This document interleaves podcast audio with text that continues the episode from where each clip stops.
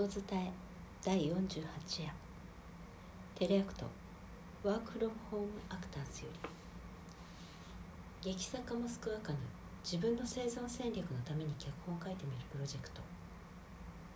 テレアクトとは家で一人で誰でも演じることができてスマホがあれば撮影も配信もできる2分20秒以内の一人芝居の企画名。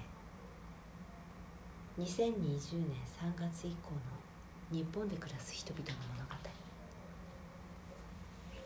普通の人たちよりも後。登場人物。役所に電話で問い合わせをしている。DV 被害者の支援者の人。かっこ性別は問わない。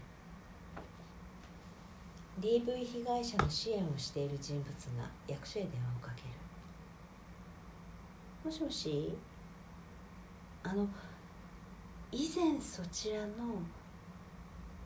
家庭子ども支援課の原田さんに担当していただいた遠藤の代理のものなんですが本日原田さんはいらっしゃいますでしょうか？はい。あお願いします。人物しばし待つ。もしもしあの以前住民票の非開示の手続きについて原田さんに担当していただいた遠藤の代理人の小野と申します。はい。遠藤学です。そうです。その時ですね。非開示の手続きと一緒に DV 被害者の特別定額給付金の受け取りについても申請したんですけれどまだ申し込み用紙が届いてないのでお手続きの方どうなっているかなと思ってお電話いたしまして。はい。あ私は代理人で本人が今ちょっと自分で電話とか外出が難しい感じでして。はい。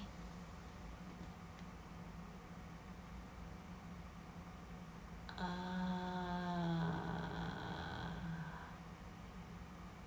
はい。はい。じゃあこれから申込書の郵送が始まるってことですよね？はいあ分かりました。じゃあ本人にも伝えますのではい。あとすみません。遠藤さん今生活保護も手続き中なんですけれど生活費の相談とかはやっぱり本人が窓口行かなきゃ厳しい難しいですかね。はい。わかりました。ありがとうございます。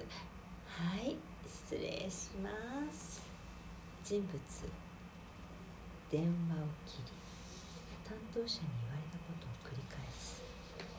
そういった方たちへの申請書の郵送は普通の人たちよりも後になります。人物拳を握る。